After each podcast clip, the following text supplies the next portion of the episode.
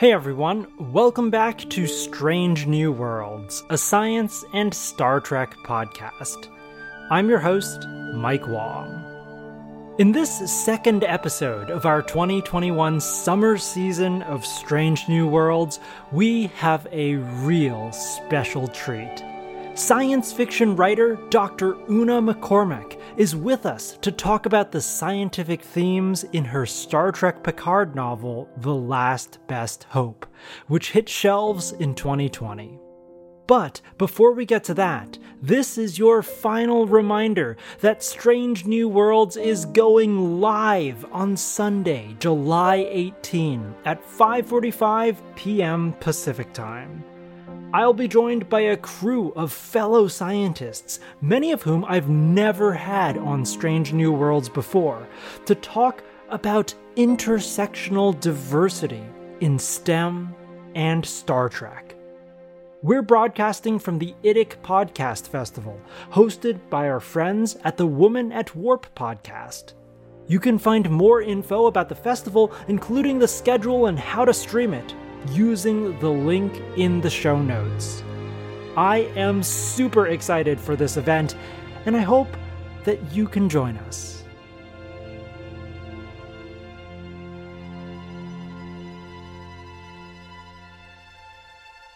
Now, back to today's feature. For the holidays last year, one of my siblings got me Una McCormack's novel The Last Best Hope, which is a prequel to the first season of Star Trek Picard. About halfway through the book, I ended up throwing it on the ground. Not out of disgust, but because I was overwhelmed with an impulse to type an email to Dr. McCormack right away, inviting her on board Strange New Worlds. A few months later, turns out she was quite busy writing another Trek novel, we recorded the delightful interview that you're about to hear. I'd say that there are three main pillars of The Last Best Hope. The first follows an astrophysical investigation into the fate of the Romulan star, a plotline that contrasts societal treatments of science in the United Federation of Planets and in the Romulan Star Empire. The second pillar surrounds Picard and Raffi's efforts to evacuate as many Romulan refugees from the Romulan supernova's expected blast zone before the star's demise.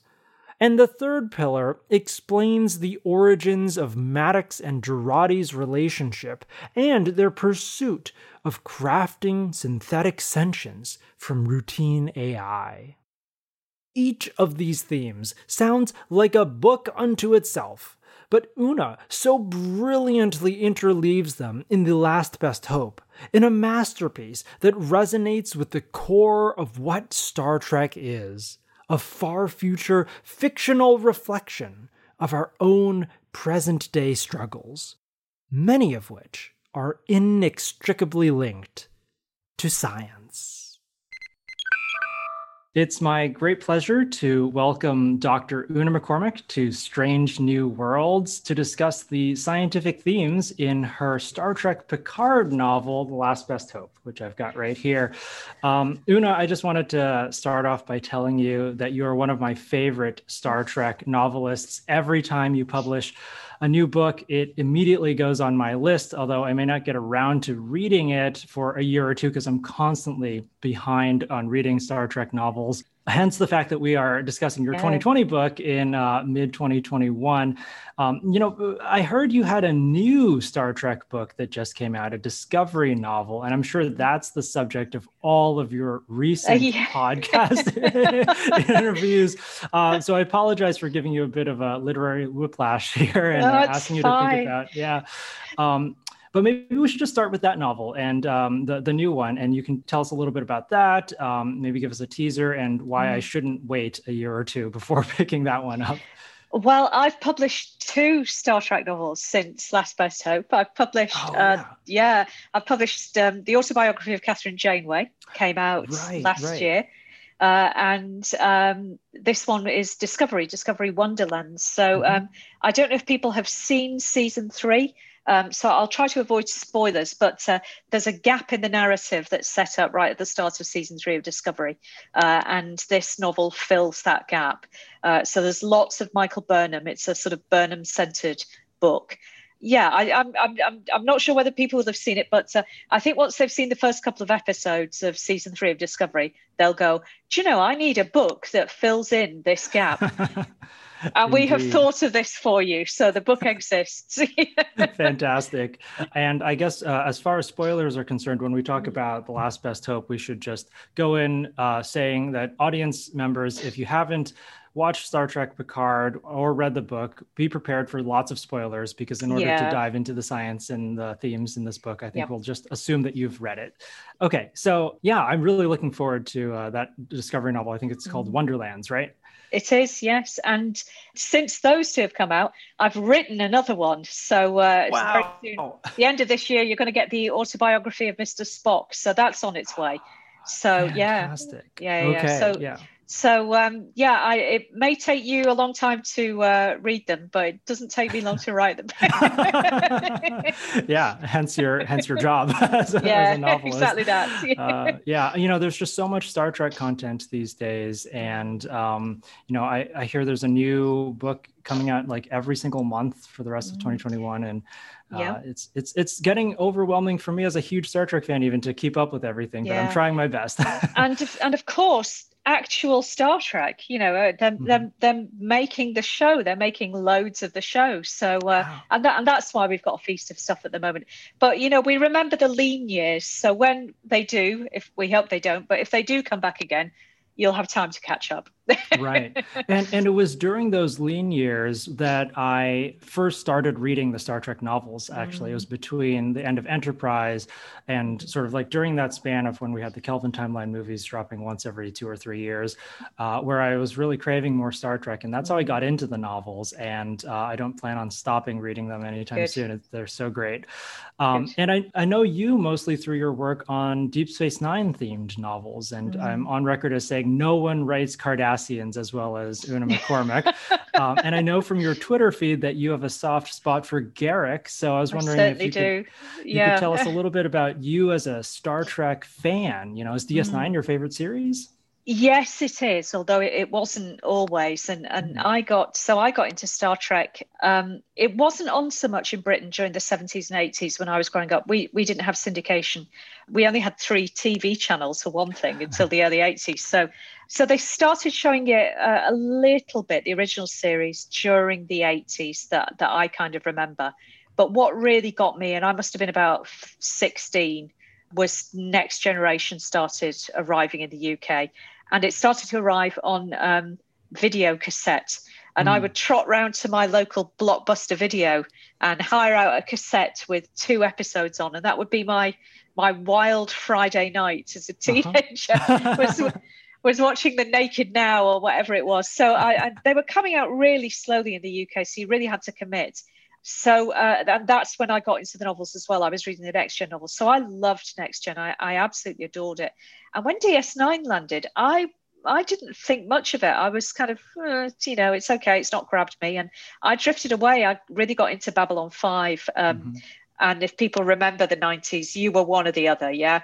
You were Babylon 5 or you were Star Trek. And I, I was absolutely on the side of the Vorlons. So I was over um, watching that show. And then just as DS9 was wrapping uh, up, uh, I think uh, a friend of mine said, Look, you've got it. You really will enjoy it. And I'd, I'd resisted for years. And he pressed again a, a video cassette of Way of the Warrior on mm. me. Yeah. Uh, and uh, well, it's got Klingons, you know, I'm not excited about Klingons, but it is Worf, who at least I recognize. And I guess yeah. I recognize O'Brien.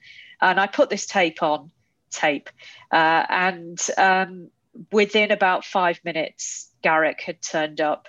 And within about seven minutes, which is mm-hmm. when he gets punched, uh, and cracks a joke about it. I thought this was I thought this was great. I thought it was sharp. I thought it was funny. I thought it was exciting, and and that was it. I, I was hooked. Um, so uh, yeah, that was that was my kind of gateway to to DS9.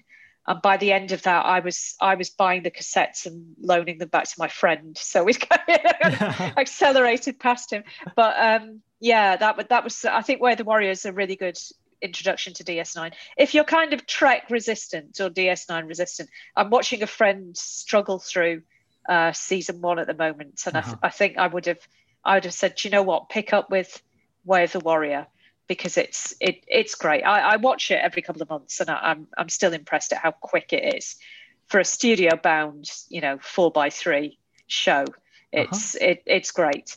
Uh, so that was my kind of Trek intro, and particularly my DS9 and Garak introduction. Mm-hmm. yeah. Oh, that's great. Yeah. Um, I, I, do remember those blockbuster days. And I guess uh, mm-hmm. for me, it was really the the Netflix days when Netflix was a DVD yeah. rental service and you ordered things online and they would come in the mail.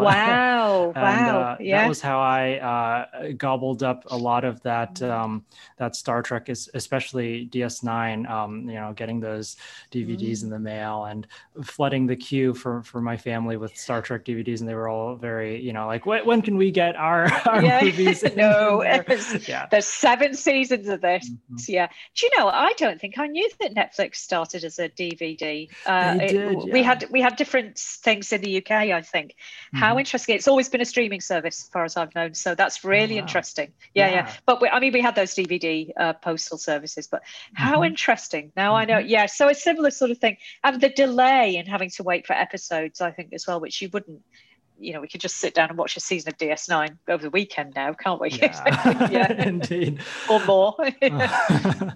um, so, yeah, DS9 um, has been off the air for a while now, mm. um, but turning to The Last Best Hope and Star Trek Picard, mm. I imagine it was quite different to write a novel that ties into a show that is currently mm. in production, that is like sort of, well, actually, I don't, I don't, I don't know. Well, don't walk me through the timeline of when you were mm. writing this book. Was it, when they were filming this first season or how did that all come together and yeah that were, process it, like it's very very different so with the ds9 books i've done obviously while it's all been off air it's uh, uh, it's kind of called a relaunch, and you know, there's mm-hmm. stories that are taking the um, books that are taking the story on, and we've had pretty free reign with those. We've, you know, we've, we've there's quite a complicated book universe out there now, and uh, you know just the cardassian stuff that i've been doing has got quite complicated. You know it's carried on a decade or so.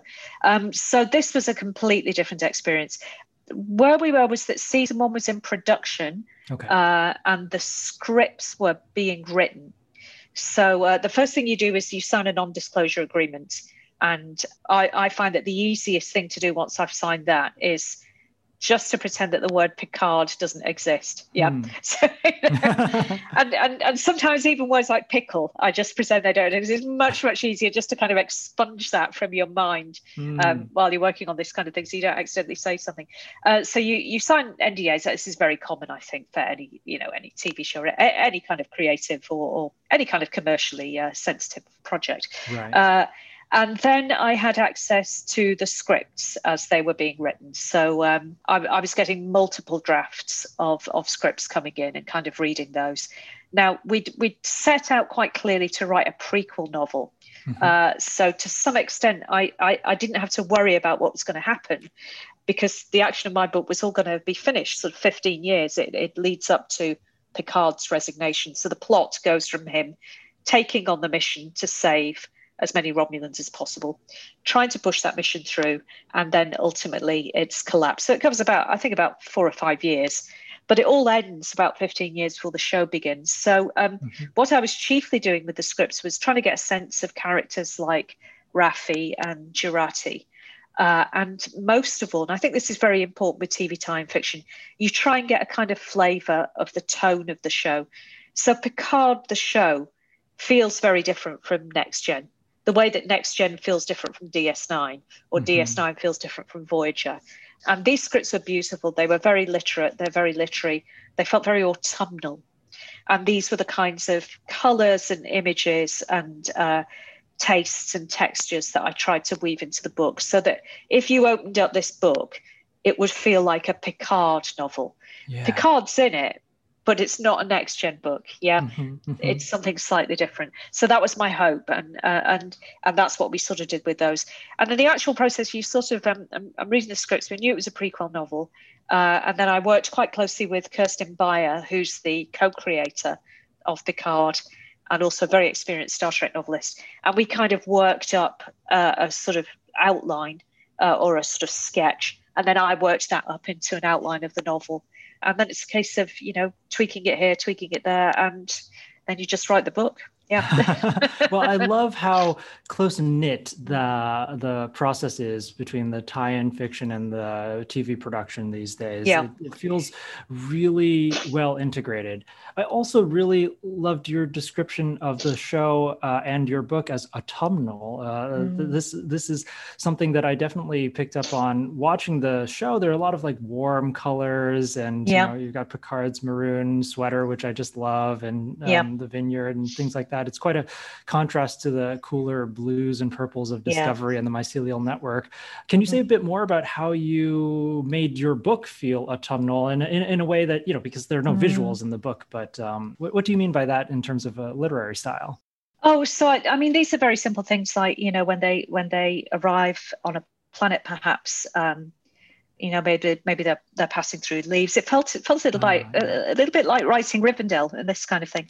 Or you, you know the, the the fruit on the table might mm-hmm. be just a little bit a little bit overripe or these kinds of things. You just try and feed this in. It's not bright colors. It's not sunshine and and vibrant greens. It's not it's not the colors of spring. It's like you say it's toned down a little bit more. It's russet. It's mm-hmm. orange. It's a it's a, a, a cooler yellow um, yeah. try and make it browns and this sort of thing. So get the book to feel a little bit like it's all happening during the fall, during the autumn, and and it can be as simple as just you know when they arrive, it is autumn on a planet, you know, this kind of thing. You do do it that that sort of straightforwardly. Um, yeah. So you try and you try and build the scene so that things feel like they're they're in the in the evening rather than mm-hmm. you know at the break of day or in the middle of the day. Just give everything this kind of feeling of of late afternoon of um, you know the twilight um, mm-hmm. of um, first of all Picard's career, yeah. of the Romulan Empire, of a certain way of Starfleet doing things, because Starfleet is is sort of going through this um, process of, of decay, one might say. Mm-hmm. mm-hmm. Uh, that's the theme of the book. Uh, so trying to weave all of these in is sort of the aim. Yeah. I love that. Yeah. Themes of decay. Oh, wow. Yeah. So, uh, diving into the plot mm-hmm. lines of the book now, um, one of the main storylines of this novel follows a Cambridge based astrophysicist. um, and uh, let me know if I'm pronouncing her name wrong. Dr. Amal Safadi. Is that how you would pronounce that? That's, okay. that's how I'd say it. Yeah. Yeah. Okay. Uh, and then her uh, contrasting experiences mm. with her Romulan counterpart, an astrophysicist on Romulus named Vritet. Am I pronouncing? Um his name? I think so. My, my my Romulan's a bit rusty, but I think it's probably better than mine. Yeah, yeah. I think that's okay. right. Yeah. Okay, and, and so both of these scientists are studying the impending Romulan supernova, um, but Safadi is having a lot more success than Vritet in convincing her peers and her government that the supernova is number one going to happen sooner rather than later, and two going to cause huge amounts of devastation. And as I was reading this book, um, like midway through, I already knew that I just needed to reach out to you to ask mm-hmm. about being on the podcast because there are so many cool scientific themes in this book. One of the things that it really explores is just the life of an academic. I feel like we don't get to see people in academia in Star Trek very much because it's mostly mm. focused on Starfleet, um, which isn't exactly an academic organization. Although every once in a while you hear Bashir or Data talk about you know writing a paper or going to a conference. Um, but I just wanted to know how did you decide as the novelist to write the tale of two academic astrophysicists uh, and, and focus the story around that. yeah. So lots of things went into this. It, it, might be helpful to know that my, my PhD was in sociology, mm-hmm. uh, but it was in the social construction of knowledge. So the social processes within which knowledge is created. In my case, it was social scientific knowledge. I, I was working with a, a, government statistical service, but I was I, I, got obviously if you if you if you study that, then you, there's a there's a huge body of literature on the the social construction of scientific knowledge, and you know it's quite contentious back in the uh, back in the 90s when I was studying it because you know you're saying it's all made up. No, we're saying it takes place within a social context. It's, uh-huh, something uh-huh. slightly different, and it does. You know, it can impact. Uh, what lines of uh, of inquiry get followed and, and, which get the grants. These these do have an impact with the with the best will in the world. Uh, it's not a kind of rational actor situation. So at the back of my mind, I mean, uh, you know, they were they were PhD themes that I was interested in, and I thought this was a very very possibly a sort of rich contrast to have someone who's embedded in a situation in which, okay, let's go for something close to the utopian, somebody who is, uh, um, you, know, doesn't have to worry about funding, uh, has a mm-hmm. great boss, yeah. and even when you know she comes under sort of public scrutiny so when her scientific practice is kind of challenged she's able to present a rigorous case that people mm-hmm. accept uh, uh, it, this is clearly a fantasy land. Right? Yeah, I know. I'm just thinking, I, know, how I know, many of these things I don't have? yeah, exactly, exactly so let's let's let's sort of get that, and then let's get what the situation must have been like on Romulus, mm-hmm. where you've got someone. Uh, yeah, I mean, you, it, it's set up as a culture of secrecy, and that is antithetical, surely, to to scientific practice. Yeah. You know, open access to results, to knowledge, to oh, let me look at your stats. Oh, did you see you made a mistake here? Or I've had a look at your stats and you've missed something really interesting here. Or let's line my stats up against yours oh, we've learned something. Mm-hmm. And he's not, Vritet is not able to operate in that way. He's got the Tal Shiar, the secret mm-hmm. police, breathing down his neck because his, his results and his information are politically unacceptable. And, uh, you know, ultimately he, he pays the price for this. So at the back of my mind, and of course, uh, uh, what I had in my mind at the time, what I had in my mind was debates over climate change, obviously. Yeah. Mm-hmm. I guess reading the book this year, more importantly, although this was at the back of my mind as well, but more significantly, people's increasing belief or, increasing doubt over vaccinations. So, uh, a, a, situation in which scientific knowledge is contested and what different societies might look like, the kind of ideal situation and the real dystopian version.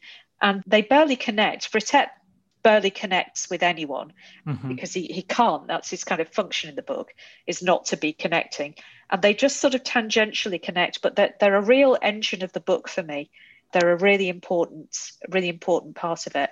And just what you were saying about not seeing much science, um, I think one exception to that on Star Trek is maybe we, we do see the Daystrom Institute. Yes. Uh, yeah. And in Picard, we see that empty lab. Yeah it's mm-hmm, been shut mm-hmm. down. It's extraordinary when you think about it that they just cut out this line of research. And, nope, we're not going to do that anymore. Close right. your lab, you know, put it through the um, shredder. We're not mm-hmm. doing that anymore. So these things sort of seemed really important to the book. Absolutely. Um, and luckily, were things I was interested in. mm-hmm. Yeah, yeah. I mean, it interests me too because yeah. here in the United States, and probably in many other places in the world mm-hmm. right now, we have this crisis where expertise is no longer trusted, yep. and these alternative yep. facts can spread just as easily as a virus. Uh, and yep. in The Last Best Hope, you really tackle head on this theme of scientific censorship with Vritet mm. on Romulus being unable to connect and, um, you know, forced to be isolated and uh, his findings, um, you know, covered up. Mm. Uh, meanwhile, the Federation seems a little bit more amenable to letting the facts mm. speak for themselves. And uh, yeah, it just seems like Vritet's story almost was like a um, a warning, right, of an extreme mm. example that we want to avoid, but that we may be slipping closer and closer to. Yeah, he's ultimately he's he's persuaded out of his own truth, isn't he? He uh, I think he's he's kind of um, he's sort of tortured out of it in a way that you know he he starts to see the wrong number of lights. That what he would have to do to his own sense of self and his own his own sort of cultural conditioning would be so destructive that mm-hmm. he would mm-hmm. rather live the lie and uh, or you know he, he can no longer live except the lie and then i think the other character that's quite significant here is the the romulan senator towards mm. the end that picard is turning up you know showing him footage of what's happening and these kind of things he's going no it's it's propaganda your federation it's yeah. all lies it's uh, and uh, i think i had you know there are many senators and politicians that we could slot into. You know, yes. it's not it's not climate. You know, look, it's mm-hmm. it's snowing. You're telling me global warming is true. Well, it's, you know, it's a little bit more complicated. exactly. Yeah. Yeah, yeah. yeah. yeah. it also seemed to me that you were making some kind of statement about the open access, like trying to promote open access uh, to academic literature and, and, especially to scientific literature, which is a big thing that I have a, a problem with the way the academic publishing industry is right now. That um, you know, mm. we scientists pay journals to, to yeah. publish our results, but to keep it under lock and key unless somebody has a huge sum of money that they can pay for a subscription to the journal, and otherwise it's all behind this paywall. And uh, and I feel like that's really problematic to mm. the acknowledgement of expertise and the the sharing of that knowledge mm. because of the way that the academic publishing industry is at the moment. And yep. And that's not how science is meant to work, is it? Right. I mean, it, you know, it's uh, it's like a sort of a parasitical organism has has camped down and said, mm-hmm. right, we're gonna we're gonna control how this operates. And if you know, all you have to do is publish it on the web. mm-hmm, mm-hmm. so that was the point of the web, wasn't it? That was yeah. the, the, whole idea. Yeah. Uh, but then I'm sure there are very cogent articles saying, well, you know, this lab equipment doesn't buy itself, and uh, mm-hmm. or, or, you know, we've got to pay our scientists somehow. But um, I think it has unbalanced uh, against the freedom of information, which seems to me just to be critical to how science has to operate, really. Mm-hmm. You've got to be able to just look at these results. I, I, need to look at this. I need to look at this person's experiment. I need to know. I need to know what they did and how they did it and what the results were. I need to. I need to know this in order to be able to do to do this. That's just how it should work. right. Absolutely. yeah. yeah.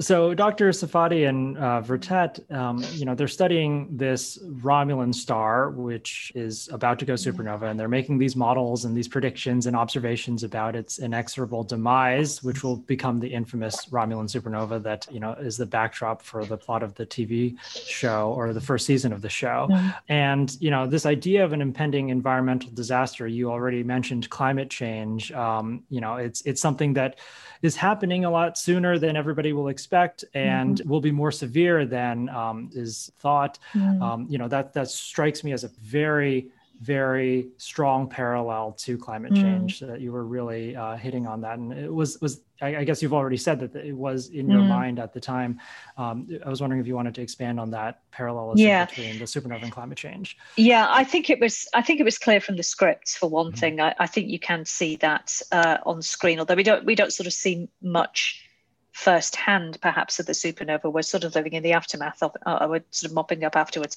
But it, it, was clear to me from the scripts that it was being treated as analogous to to climate change, mm-hmm. particularly in some of the things we've already said that that people didn't believe it, that they uh, refused to accept the science on it. That you know this that phrase you've already said. Oh, I've got some alternative facts. So they, they I've got a word for alternative facts, so much shorter one. It's called fiction. So uh-huh. you know, lies, um, lies, I should say, because fiction has its own truth. so I should be more mm. scrupulous there. Mm. Um, yeah. So so all of these things were present, and I, I think in particular, and um, this is a very poignant thing about uh, climate change. Whenever I think about climate change, and my friends of mine who write climate change fiction, Cli-Fi, or a, a kind of environmental activists, oh. we all know that climate change is happening. But the problem is, is that even though people know it's happening, they doubt their capacity to act to prevent it.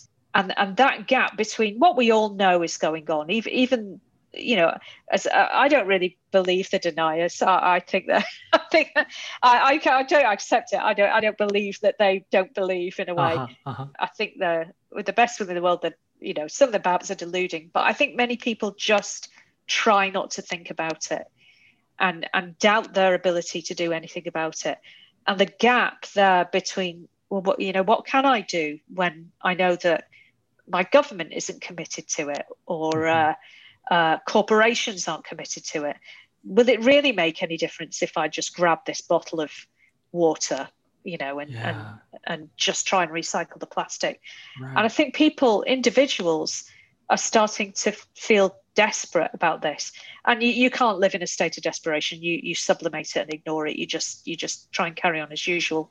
And that gap i think is something i find very poignant.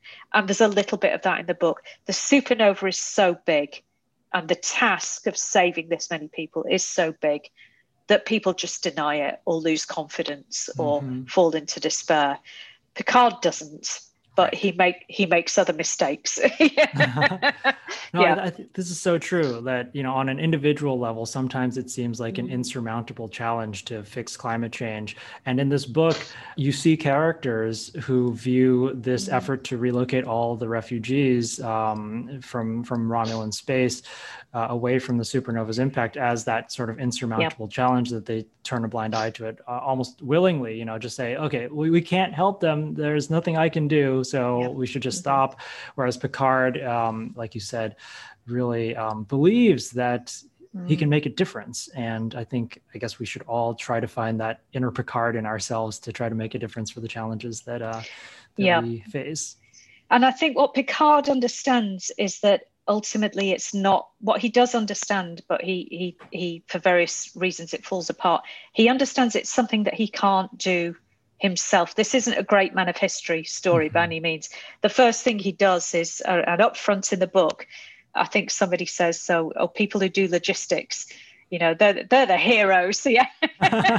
Yeah. The people who get the material that we need and the people that we need in the right places to be able to do stuff are, are, are real heroes, and it and it's all these these small little cogs that added up affect change. So Picard is clear that you know it's a big operation. There's ships, there's personnel, there's expertise. There's you know we need to build things certain way. We, we need to to make the Romulans comfortable. Let's have psychologists. There's going to be trauma, and they've got all this stuff, but the political will collapses. And when that has gone, there's nothing he can do, and he misreads that entirely that's his sort of hubristic moment is that all of this jigsaw there's kind of like a big missing piece and without that mm. missing piece the whole mission is holed in the water so that was kind of my thinking there that the, uh, you know these big changes need lots and lots of people but if a critical piece is gone then it's going to collapse in some way that makes sense and is a mm. perfect segue into one of my other questions mm. about mm. one of the other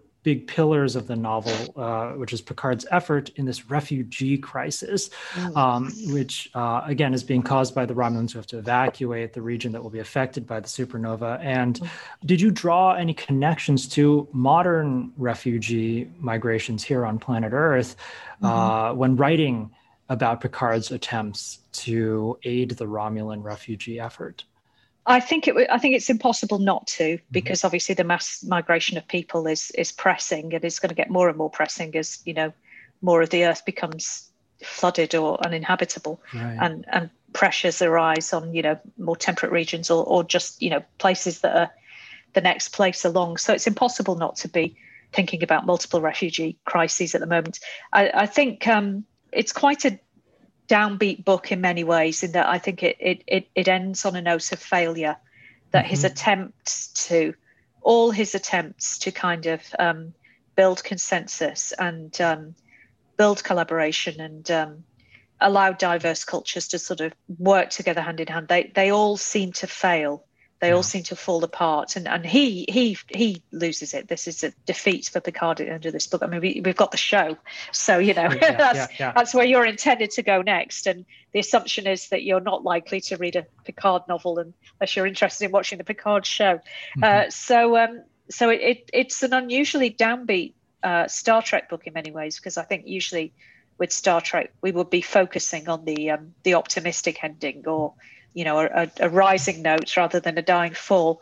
Yeah. Um, but in this case, he Picard doesn't find a way through. I think it's not for not not until a long time later. I think other people find their way through. I think maybe um, Safadi is vindicated, even even if it doesn't necessarily um, end in action. At least her truth, the truth, is is out there. But for, for many people in this book, it, it ends in a in a defeat or in a um, a very partial victory at best you know, Maddox, his well, his entire field is shut down. Jurati's career is um, blighted by this, and obviously we see more of Jurati, whose story I find incredibly poignant actually in the show. That we, uh, we, we, you know, we see her career shut down really, really just as it's starting. It's like she's got a PhD in a dead field. You know, uh-huh. I was feeling for her. Yeah, yeah, yeah, yeah, yeah. Absolutely. It's it's not an optimistic book. mm-hmm. Yeah, I've, I've got a question for you about that balance between optimism and failure and pessimism at the very end. Um, but before we go to that, and before we go to Maddox and Jurati, which I want to spend a little bit of time on, I have one last question about um, the supernova. It's one that I'm not sure if you can answer because of NDA or just because the plot mm. hasn't been fully fleshed out yet. But uh, I'll ask it anyway, and you can uh, we'll, we'll see what you can say. Um, so it seems from your book that the science from Dr. Safadie's research points to the supernova being deliberately caused rather than a natural consequence of stellar evolution. And this, to me, as a space scientist, makes a ton of sense because stars' lifetimes are generally quite predictable, and you yeah. would know that a star is going supernova naturally a long time before it actually does. And mm. you know, in Trek lore, the Romulans settled Romulus from Vulcan a, a, few thousand years ago. So like if mm. they like I feel like there's just no way they would have settled a planet around a star that was going to go supernova in a couple thousand years. Mm. Uh, so so can you offer any hints to what might have been this deliberate cause behind the supernova or is that still like shrouded I in can, secrecy i can offer no hints because i have no idea what they were going to do with this or, okay. or what they are going to do with this so uh, i that's that's something that went into the book but i, I have no idea where that was going mm. So sorry, I can't help with that. no worries. yeah, I'm I'm just super curious about you know where that will will end up going. Uh, yeah, because it seems like both scientifically and maybe even politically mm. on a galactic scale, like very intriguing. Who would who would yeah. blow up the Romulan star? The star, yeah, mm-hmm. exactly that. Um, I'm just glad that a, a, space scientist could read this book and not be throwing it at the wall. To be honest, because yeah. my my scientific qualifications kind of stopped at. 16 i mean i've you know i've got some stats but but mm-hmm. that's kind of it but uh, certainly not any astrophysics no I, I am very impressed i mean thank uh, you yeah it's uh, yeah um, okay, so now let's let's turn to the uh, the other big pillar of this book, which is Bruce Maddox and Agnes Jurati, and um, the beginning of their scientific and um, non-scientific relationship.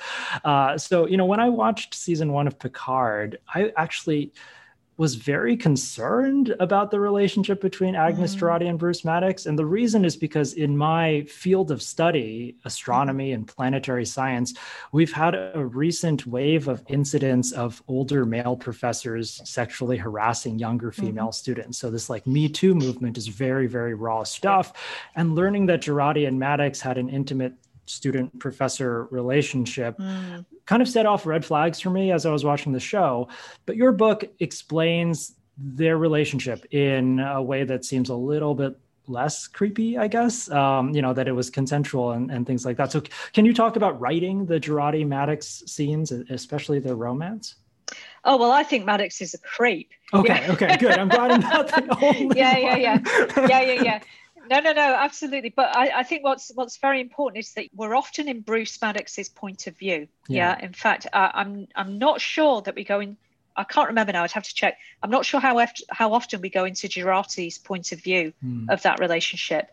But Bruce Maddox isn't going to be, and Bruce Maddox of all people who thinks he's a genius, yeah. isn't going to be going. And now I shall now I shall do the dirty on my grad students. yeah, of course he's not. No, no, yeah. it's you know this this beautiful young woman is is enthusiastic about his research. Agnes strikes me as someone uh, very gifted, um, very vulnerable. That she's quite easy to. Uh, I don't know. I, I I I I think she's she's she's lonely. She can be very she can be gauche, uh, and I think he moves into that and he he he he practically sucks her dry. It's um, I, I found those really really hard parts of the book to write, but we are in Maddox's point of view, and nobody is the villain of the um, narrative. Yeah, right. and I'm I'm possibly at the time Jurati might not have seen it that way. Mm-hmm. You know, he was a very clever man. He had time for me. He supported my research, but I think when Agnes would look back on that relationship, she would see that it it's absolutely not appropriate. It mm. really, really isn't. I think technically she does have a doesn't she have an MD?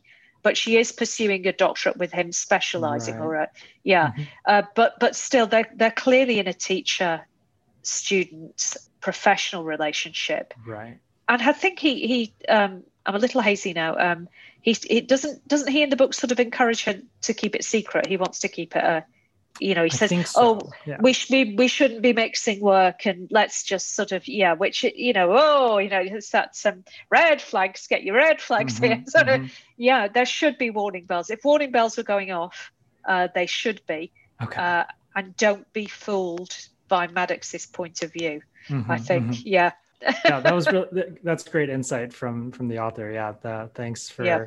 Validating my like my cringes uh, yeah uh, during that whole relationship um, and, you, and you should be and i think it, it, you're in quite a tricky position as a writer because you can't mm-hmm. um, if, if you're in somebody's point of view you kind of have to faithfully present that yeah. uh, and I, I might think i might be thinking this guy's a creep but this guy is never going to think oh do you know what i'm a real creep yeah so so you can't put it down on the page and what you can do as the author is say, you know, I think this guy's a creep. Go back to that. And maybe next time you come across someone using justifications like this, you might go, do you know, he reminds me of that creep I read about in the podcast? Indeed. And and I guess that's kind of your you're in a sort of tricky situation as an author with a with uh-huh. a character like that because you can't you, you know you, you you've got to trust the reader to make their own judgment. And your judgment was right in this case. He's gone too far with Agnes.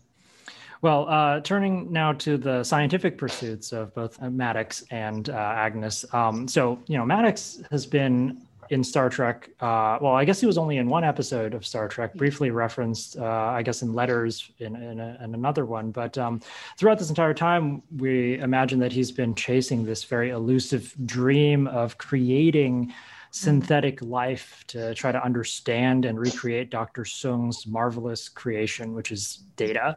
And, uh, you know, in modern day science, the field of artificial life is a burgeoning endeavor, and astrobiologists in, in my mm-hmm. field are interested in creating synthetic living systems to better understand how life might begin naturally. But there's a subtle difference in my mind between the creation of artificial life and the creation of artificial sentient life because bacteria are alive and so are we but there's a huge gap somewhere there's a transition mm. between life like a bacterium and consciousness and sentience and this is obviously mm-hmm. a big and very open question in science but i wonder mm-hmm. if you've given it very much thought as as as the novelist who wrote um, you know, a third of a book from the perspective of somebody, uh, a fictional scientist who's trying to craft uh, a sentient artificial life form. What you mm. think about this evolutionary transition between non-life mm. and life, and then the other one between life and sentient life? Goodness, yeah, wow. So in my own head, I make it a question of personhood, and mm-hmm. um, to whom do we? And of course, I'm a I'm a sociologist and was brought yeah. up in a kind of social constructionist school. So it, it's it then becomes a question of um, how do we as social groups negotiate these boundaries and uh, where do we put these boundaries? And um, historically, we've you, you, know we've been we've been pretty good at uh, not assigning full personhood to other members of Homo sapiens. So um, you know there's plenty of examples we could think of. So uh, I guess in I start to I start to frame it when I'm creating character as to where that character's test line would be. In Maddox's case, I'm not entirely sure how much he thinks about this because re- remember when we see Maddox is we first meet him, he wants to take data apart. Yeah. Yeah. He he wants to see how it works. There's no question in his mind of of personhood, mm-hmm. of, of of something that could enjoy rights. Yeah.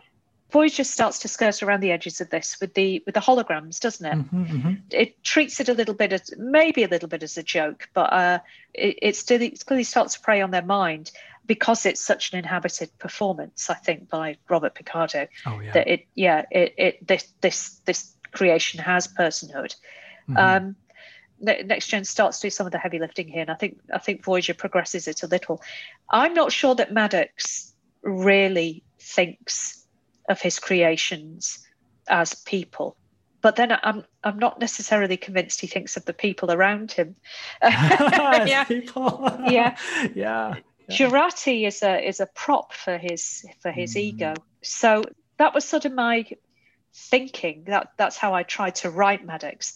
And we do see, you know, we don't we don't have to live in a world of of, of sentient androids and synthetic life and holograms to observe people who treat other people as non-player characters you know.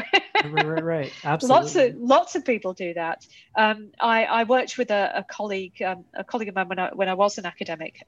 Was at the forefront of sort of um, animal rights activism. She's got some very challenging things to say about this about um, she's written a book called the Ahuman Manifesto and it's about the personhood or the the, the rights of um, of sentient animals and, and mm-hmm. where we draw the line with that. So she would draw the line at guide dogs, uh, for example, um, oh. seeing dogs. She thinks this is a instrumental use of a creature that cannot consent to um, being used in this way. So uh-huh. she thinks that's that's immoral. Wow. Yeah, really, mm. really, really challenging perspective. Uh, mm-hmm. Uh, Patricia McCormick, her name is. Uh, Mick, okay. not Mac. Yeah, we're not related. oh, or is she Mac? She might be Mac. I can't remember now. It's a couple of years since we worked together. Um, so she's done some. She's done some really challenging work here. She's an abolitionist. She thinks the planet would um, would benefit, and Gaia as a system would benefit if if humans decided to stop breeding. That if we if we wow. all consented to our sort of slow winding down as a species, hmm. that would be that would be better for the planet and and um, all the other species. There's some really challenging work there. Uh, there's, a, there's a very challenging, um, it's called antinatalism um, against birth. Okay. Uh, there's a very challenging antinatalist thinker who thinks that it's immoral to have children because children do not consent to being brought into existence. And this this poses a philosophical conundrum for him, mm-hmm. um, which is, you know, um, and given that we know that, you know, uh, uh in between all the joys and delights, you are you are bringing a, a, human being into a world of you know pain and sorrow and sadness. it's genuine philosophical question about whether you should do this to someone who who can't consent. So um, I think I, I, found those ideas really. Cha- I'm not sure the extent to which I agree with them or the uh-huh, extent uh-huh. to which I would argue you know, I've got my I've got my own thoughts on this, but I found these really challenging. You know, they kind of made my head go, "Oh, wow, I've got to reframe these questions." But mm-hmm. but the key to it to me was was to do with um, considering personhood and where the characters that I was dealing with would draw that line.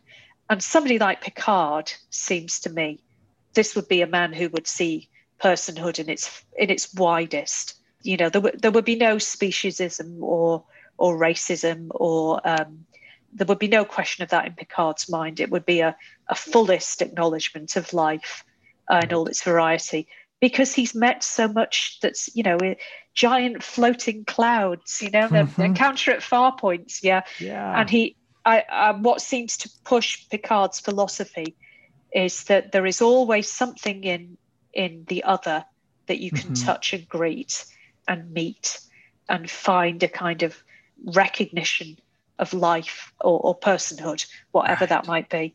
So that was sort of my thinking. Mm-hmm. It's a sort of mishmash of philosophy that I read 20 years ago.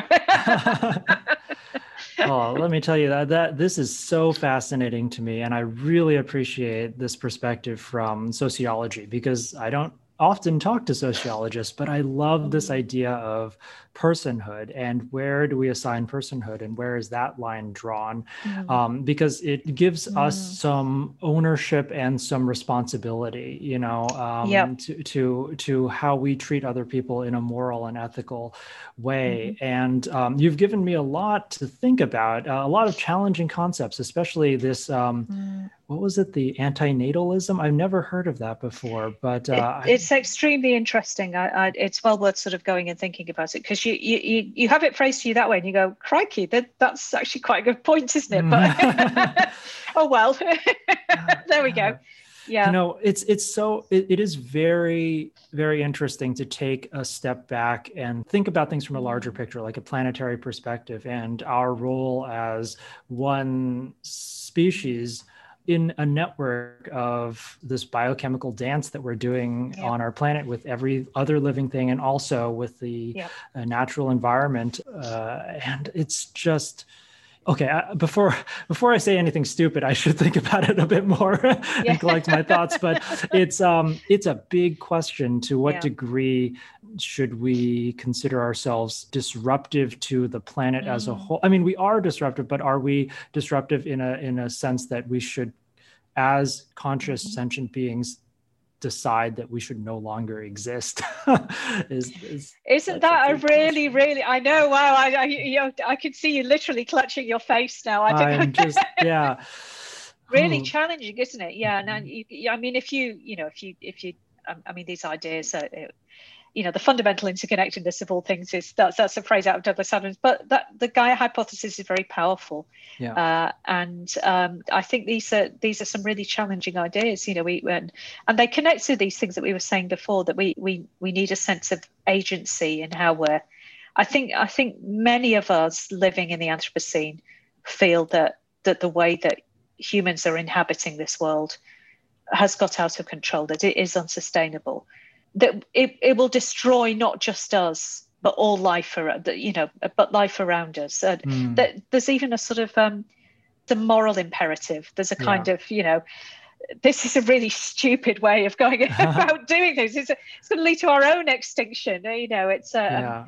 uh, and and we've got to start grappling with these questions i think and, and mm-hmm. in a mm-hmm. in a way that will have impact on, on how we go about living but mm-hmm. in a mm-hmm. way that doesn't harm it. We can't just simply you can't just simply revert to pastoralism. Go, all right, get, get rid of technology. No, people will die. You know, yeah, med- yeah. Med- medicine is marvelous. You know, um, all these sorts of things. Uh, uh, infant mortality no, low and maternal mortality low, and all these sorts of things. Mm-hmm. But how do we yeah anyway i'm rambling now but i no, hopefully i've put some ideas out there i mean this is this is exactly why star trek is so mm-hmm. wonderful to me is that it it gets us to ask these super deep questions you know mm-hmm. is the biosphere is gaia better off with or without humanity. And it's that's like a question that few other intellectual properties would get me to even consider. Mm. and then you guys start to think okay what exactly does better mean? You know like exactly is, is, there such a thing as better for the whole planet? Because who's out there judging what is good and bad? Maybe q yep. is. Q's q's out there judging all of us. Um, or Guinan or the or the doctor from yeah, doctor who yeah very, very, much so. Um, okay so just few last questions, getting now into another philosophical question, you know, because Star Trek has always tried to paint a positive, optimistic vision of the future where humanity has learned to overcome our, our failings like racism and scarcity, mm. and where Earth is pretty much a utopia. And yet, when I read your novel, Last Best Hope, we see a federation that is riddled with problems that mirror those of today and we just listed a bunch of them as in, in this past hour you know um, there is um, this denial of of our ability to act on really big problems there is sort of a, a non-inclusive aspect to not welcoming Romulan mm-hmm. refugees into the Federation. Um, and we see all sorts of issues in the Federation, which makes me want to ask Una, in your view, is the Federation actually a utopia? So, utopia for me isn't an end state. Utopia mm. is process. Okay, it, it's method. Yep. Uh, it's practice. It's uh, it's an ongoing uh, commitment to a, a, way of life and being. I, I know that I know that a lot of people push back against Picard because it didn't feel like Star Trek because it seemed not to have this optimism in it. Um, I would say that it is because it's it's asking you to think about what you have to do when entropy, as it inevitably mm-hmm. does, starts to set in yeah. and utopia starts to fall apart. What do you do? Uh, how do you respond to that? Do you put your fingers in your ears and go, la la, it's just weather? Yeah. yeah, yeah. or do you go, we have to commit to new processes? We have to make new changes. We have to we have to live fully in the world that we are inhabiting, mm-hmm. uh, and that seems to me quite a courageous thing for Star Trek to do. To say we're not just going to have a kind of techno utopian post-capitalist, post-scarcity society. We're going to say, okay, well let's let's take the best society that there's ever been and um, subject it to some pressure and see how it stands up. And still, I think at the end of, of the show, it, it finds its way to, to to hope and change and to moving on and, and, and living in this new reality. So utopia isn't isn't an end state. An end state is is death. Yeah, uh, yeah. Uh, death isn't utopia. Death is death is death. It's the, the end of things, guys. That's not great. Um, yeah. But but utopia is method and, and process and, and being and, and living fully in the world, and so it can emerge from dark places. I think uh, has to has to. Um, That's so so beautiful. Okay. oh, sorry, I, I, didn't mean to cut you off. I didn't know. oh no, I said no. I, I, I could I, I could bang on on this theme for ages. I think so. Uh, yeah. But but that's how I feel. It's very easy to describe uh, perfect situations, but it's uh, it's harder to make them continue and, and sustain. I think the other thing is that Star Trek is always holding a mirror up to the American project. Uh, and in the 60s, that was, you know, that was a pretty good place to be. That was that was great. You know, yeah uh, a society that was outward looking, was on the kind of, you know, upswing, plenty of money, youthful population. Uh, it's not the case now. This is a, this a, a dream that's that's flirting with um, fascism. Mm-hmm. Uh, that's uh, you, you, feel a democratic decline and end of um, imperial um, the end of empire. And I think Picard held up this mirror and said, "What do we do about this? Because this isn't what utopia is meant to be. We've got to do better. Right, absolutely. And yeah, I love what you said about um, holding a mirror up to the American project. And America mm. has changed in the past 55 years, and so so has Star Trek. And I just can't mm. understand anybody who criticizes Picard or Discovery or any of the new Star Trek shows mm. for being simply different from the way they think Star Trek should be because they grew up with a previous mm. series. You know, things have changed even since the 90s in dramatic ways. And so, absolutely, yeah. I mean, I I, I watch some 90s television now, and I think, um, good heavens, you know, this one. I mean, I watched Enterprise recently, and uh, mm. uh, you know, I was I was shocked actually at how sexist it is. Yeah. I feel I, like it was written yeah. for you know uh, teenage men, basically. yeah, and and more sexist uh, than the original show because I felt that the original show, I felt that the original show uh, ascribed personhood to women. Yeah, and I, and I don't feel that with Enterprise. Mm-hmm. Uh, I, I, I, feel like the line has been drawn and women are outside of that. Uh, and it's a very uncomfortable viewing. Um, I mean, I really enjoyed it at the same time. I represent me. There's loads to love, but uh, it's always very odd to be in a to be in a subject position where you go, I'm excluded from from full personhood here, uh, mm-hmm. and uh, you know that that must happen to a lot of people a lot of the time, and um, yeah, I try and be mindful of it as a writer uh, and, as a, and as a viewer and as a consumer of material as well. And in enterprise, I was not. I was mm-hmm. not part of that gaze. that that is a really, really like I'm I'm so just so glad you said that, you know, because mm-hmm. I've I've met a lot of people, um, women and feminists, and you know, Star Trek fans who say that Enterprise is not their favorite show, but have never explicitly said exactly what you said. And i feel like you've just you know you've you've spoken the truth uh, the harsh truth out there for for, for star trek enterprise and that it um, mm-hmm. it is very much imperfect in that way. Uh, yeah. so yeah. And and what i think throws it into sharp relief uh, and, and and what actually gives the show some power to me is the extent to which the actors are performing against this and particularly, I would say that central triad of um, Trip, T'Pol, and Archer, I think are performing against what they're being given to do, particularly Trip and T'Pol. I think they are there. There is almost a subtext of, of tenderness and mutual recognition and regard that is not present in the writing. It's it's it's it's like watching. Um, you know, you see these sort of broadcasts from uh, of, of newsreaders from the Soviet Union. uh, no, looking with their eyes down. Oh, you're probably out too young. Okay. Kind of looking with their eyes down, or you know, this sort of thing. They're they're reading against the lines and performing against the lines. Uh, it's very poignant in a way, um, mm-hmm. but uh, very interesting. But um, yeah, I, I, I, hadn't really watched Enterprise before for various reasons. I'd, I'd seen bits and pieces, uh, and I watched it all in about a month, uh, a couple of months ago. So mm-hmm. um, yeah, I thought, well, you know. is that for a project that you? No, no, uh, no. Uh, oh, okay. No, it wasn't. It was because I, I realised that I'd, um, I'd I'd watched all the Voyager again. I'd, I'd again a bit spotty in, in what I'd seen to do the Janeway book, And then I thought, you know what, I, I'm going to commit to just watch the whole of Trek before we get a load more arriving. I'm mm-hmm. just gonna I'm just gonna watch what I haven't seen. And I watched the animated series, which is awesome, absolutely brilliant, absolutely loved it. And then I thought I'm gonna I'm gonna sit down, I'm gonna watch Enterprise, um, and I knocked it back. I mean, I was watching it like you know, like eating popcorn. It was you know, got, like I said, I got through it in about um, three and a half, four weeks. But um, really, pro- I, Carbon Creek, I would mm-hmm. put in my top five of Star Trek episodes. I thought it was exceptional.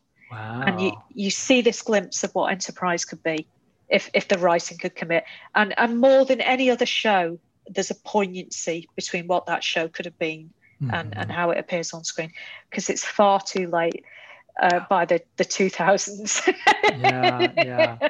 Yeah. Oh, absolutely. Well, I, I, feel like we could go on and on about yeah. Star Trek Enterprise for maybe three or four more podcast episodes, but we should Easily. probably wrap this one up yeah, here. You've got me on my favorite topic. yeah. Well, you know, speaking of your Enterprise watch through, I, I, saw a lot of your tweets as you were going through that and was, you know, thinking to myself, are we going to get the autobiography of Captain Archer soon from you or something like that? But, um, but yeah, m- maybe you can tell our listeners where they can find you online and how to follow your various projects and just thoughts in general about Star Trek? Oh well, I, I do all of my uh, I do all of my shouting and, and screaming and you know yelling and being delighted about things on Twitter. So at mm-hmm. Una McCormack, I've got a website as well, unamccormack.co.uk, uh, which um, you know, that's got maybe a little bit more uh, links to podcasts and interviews, these kinds of things. But but most of my kind of stream of consciousness is is out there on Twitter. I'm afraid. yeah, yeah. um, and the last question that I have for you is one that I've been asking all of my guests on Strange New Worlds this year, um, because you know we've just had a very, very difficult past mm. year and a half uh, with the pandemic and various other um, things going on in the world. Mm. And I, I just want to ask everybody, what is one thing that gives you hope for the future? Um, and it can be related to Star Trek or not, um, but just one thing that gives you hope for the future. Oh, my seven-year-old daughter. Oh, yeah. There you go. Yeah. Simple as that. Simple, beautiful answer. Yeah. yeah, absolutely. Well, thank you again so much for this rich discussion about your book. Again, it's, um, you know, Last Best Hope was one of my favorite, if not the favorite Star Trek novel that I've ever read um, because wow. it touches upon all of these important themes that like you said holds a mirror up to present day society and makes mm-hmm. you think about these big issues and it was also on top of that written in such a beautiful way like uh, oh. just your sentences are golden all the time and uh and thank you yeah. a, a, writer and uh, honestly if you praise a writer's sentences that's that's that's the nicest thing you can do so thank you very much thank you it's really yeah. kind thank you mm-hmm.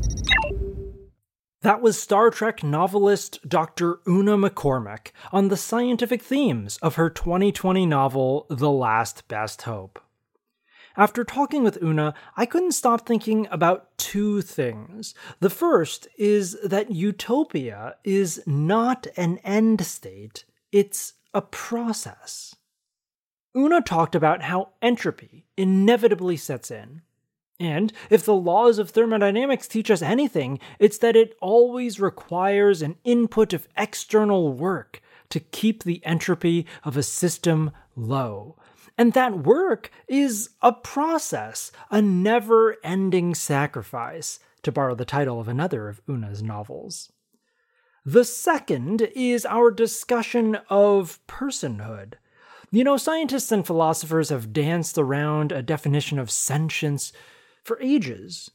Maybe one day we'll finally find a quantitative and universal characterization of what it means to be sentient, or maybe we won't.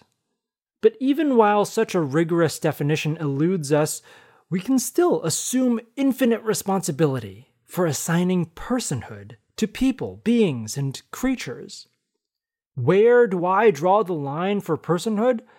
That's something I'm going to be thinking about and wrestling with for a long time to come. Should it include Klingons? Probably. But what about the Targs that they adore or the Tribbles that they loathe? Should a hypothetical Martian microbe have a greater claim to personhood? than the microbes that I kill with my hand sanitizer. What I love about personhood over sentience is that whereas sentience seems like a meticulous medical diagnosis, we can assign personhood to things that we don't yet completely understand, like a horta or a Quajon transworm.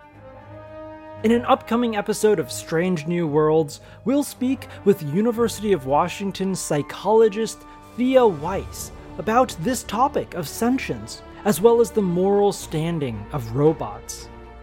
And the supernova in The Last Best Hope in Star Trek Picard being a clear allegory for climate denialism reminds me that we'll be speaking to science journalist Maddie Stone about the intersection of Star Trek and climate change on another future episode just around the corner.